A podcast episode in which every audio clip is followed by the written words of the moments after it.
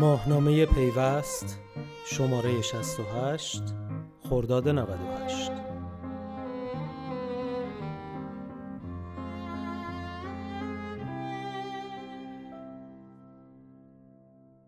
سلام شما به نسخه صوتی معرفی مجله پیوست شماره 68 خرداد 98 گوش می‌دید. پیوست در این شماره موضوعات مختلفی رو بررسی کرده که مثل همیشه یکی از اونها تبدیل به تیتر یک مجله شده.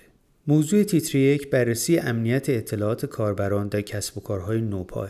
حتما در جریان هستید که در ماههای اخیر نمونه های مختلفی از لو رفتن اطلاعات کاربران در فضای مجازی اتفاق افتاده. به همین دلیل پیوست این موضوع رو دستمایه تیتری که خودش قرار داده و با تیتر رولت روسی با هفتیر اطلاعات این موضوع رو کاملا بررسی کرده. تصویر جلد و کاورهای این شماره رو مهدی معتزدیان طراحی کرد. اما در پرونده ای که تیتر یک شده اولین گزارش نوشته سونیتا سراپوره که همین موضوع رو از زوایای مختلفی بررسی کرده. بعد از اون یک مصاحبه با معاون امنیت سازمان فناوری اطلاعات ایران انجام شده. با تیتر همه اختیارات دست ماهر نیست. بعد گزارش مهدی احمدوند درباره رد دیجیتاله. تیتر گزارش هم دقیقا همینه و آقای احمدوند بررسی کرده این موضوع رو که رد دیجیتال چیه و چرا اهمیت داره در این گزارش نمونه های مختلفی از دور رفتن اطلاعات کاربران در دنیا هم وجود داره که آشنایی باهاشون جالب. بعد یه نشست کارشناسی با حضور معاون فنی مهندسی کافه بازار،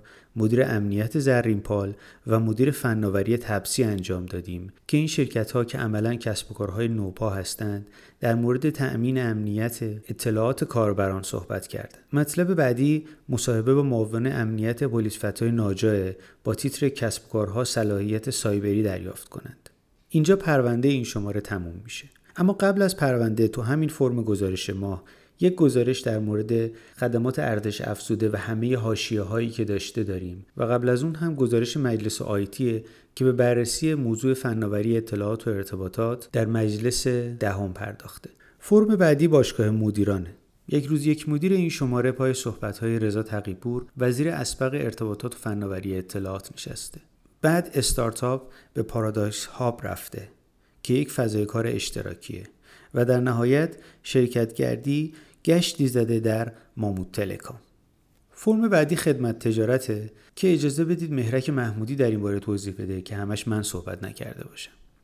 اگه بخوام با موضوع پرونده تجارت الکترونیکی شروع کنم باید بگم که این شمارهمون به موضوع سیاستگذاری تجارت الکترونیکی پرداخته. قانون تجارت الکترونیکی سال 82 تصویب شده. سال 88 هم اساسنامه مرکز توسعه تجارت الکترونیکی تصویب و ابلاغ شده. از اون زمان وظیفه سیاستگذاری توسعه تجارت الکترونیکی طبق قانون با مرکز توسعه تجارت الکترونیکی تقریبا میشه گفتش که ده سال ازش گذشته. ولی الان افراد مختلف که صحبت می‌کنی همه سیاست گذاری حوزه تجارت الکترونیکی و یه واژه یا یه مفهوم مقفول مانده می‌دونن. میگن اصلا همچین چیزی هنوز شکل نگرفته. هنوز سیاست گذاری تو حوزه تجارت الکترونیکی نداریم. بخاطر همین پروندهمون هم موضوعشو همین انتخاب کردیم و سعی کردیم به ابعاد مختلفش بپردازیم.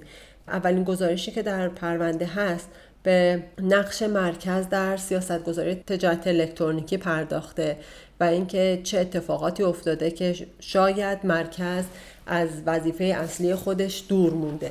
یه گفتگو انجام شده تو این پرونده با معاون مرکز توسعه تجارت الکترونیکی آقای بهنام امیری. آقای امیری به طور تلویحی این موضوع رو رد نمی‌کنه. اما میگه که امسال برنامه کاملی دارن برای سیاست گذاری تجارت الکترونیکی و حتی چند تا پروژه سیاست گذاری هم مطرح می‌کنه. به اینکه چه کارهایی چه برنامه هایی دارن که بتونن این بخش رو قوی کنن. و اگر تا حالا این بخش رو ضعیف بوده دلایلش رو میگن و به نظر من گفتگو خوبیه. می‌تونید اینو تو, این تو صفحه 74 75 مجله بخونید. یه گزارش دیگهمون که باز در مورد پرونده است. نظر فعالای مختلف تجارت الکترونیکی رو پرسیدن که به نظرشون این حوزه چه کاستی هایی داره و چرا سیاست گذاری درستی صورت نگرفته. گزارش آخر پرونده میشه گفتش که به صورت مستقیم و غیر مستقیم به پرونده هم می‌تونه ربط داشته باشه هم می‌تونه بی ربط باشه. ولی به تاثیرات تورمی فروشگاه های آنلاین پرداخته. به یکی از گزارش بین المللی هم اشاره کرده و اینکه تو سطح دنیا با این موضوع یا با این مقوله چجوری برخورد کردن. و تو ایران هم خب ماه گذشته خیلی موضوعش داغ بود. و از دیگر گفتگوهایی که میشه گفت تو خارج از پرونده ولی تو این فرم بوده یکی گفتگو با معاون توسعه مدیریت و منابع شرکت مادر تخصصی ساخت و توسعه های حمل و نقل کشوره که سمتشون خیلی طولانیه قابل تحمله اما گفتگوی خوبیه در مورد چگونگی نشر اطلاعات توی فضای مجازی و اینکه چه کمکی دولت الکترونیکی به توسعه زیرساختهای کشور کرده و یه گزارش خیلی جالبم در مورد کلان داده ها داریم. فرم بعدی حقوق فناوریه. این فرم با گزارشی درباره 16 سال تلاش برای احراز هویت کاربران در فضای مجازی شروع میشه. بعد به موضوع درگاه های پرداخت الکترونیکی می‌پردازه که برخی با سوء استفاده اونها رو در اختیار سایت های شرط بندی قرار میدن.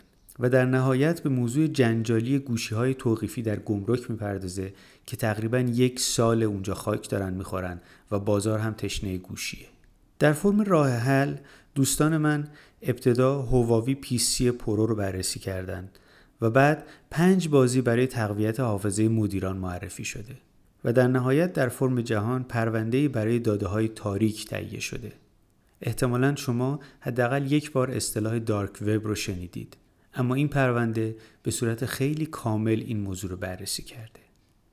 فایل صوتی این شماره رو با یک موسیقی از گروه دنگشو با عنوان یه شب پشت در به پایان میرسونه. موفق باشید.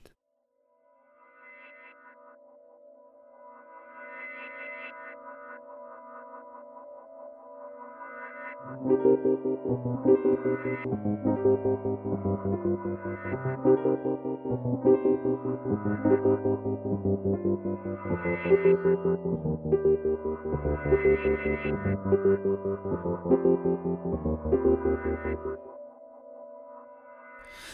شب پشت در مونده بود اومدم. شبش بی سهر مونده بود اومدم. پس راه من سایه ها اومدن پر از وهم و شکل و ادا اومدن. خبر دادن از رفتن رنگ شب از آواز و از خنده روی لب. یه شب بی خبر مونده بود اومدم شبش پشت در مونده بود اومدم.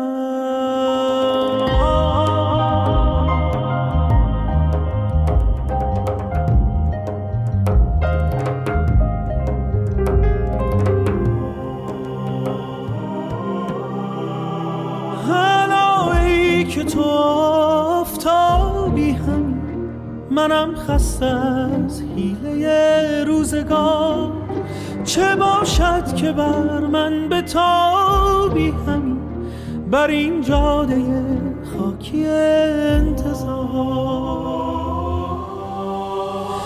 تو گفتی که تنها و لب بسته در این خشک و خالی شب قهط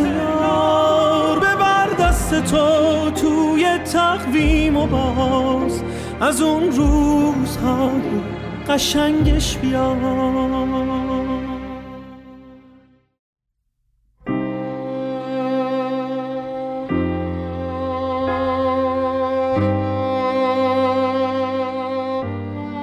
ماهنامه پیوست شماره 68 خرداد 98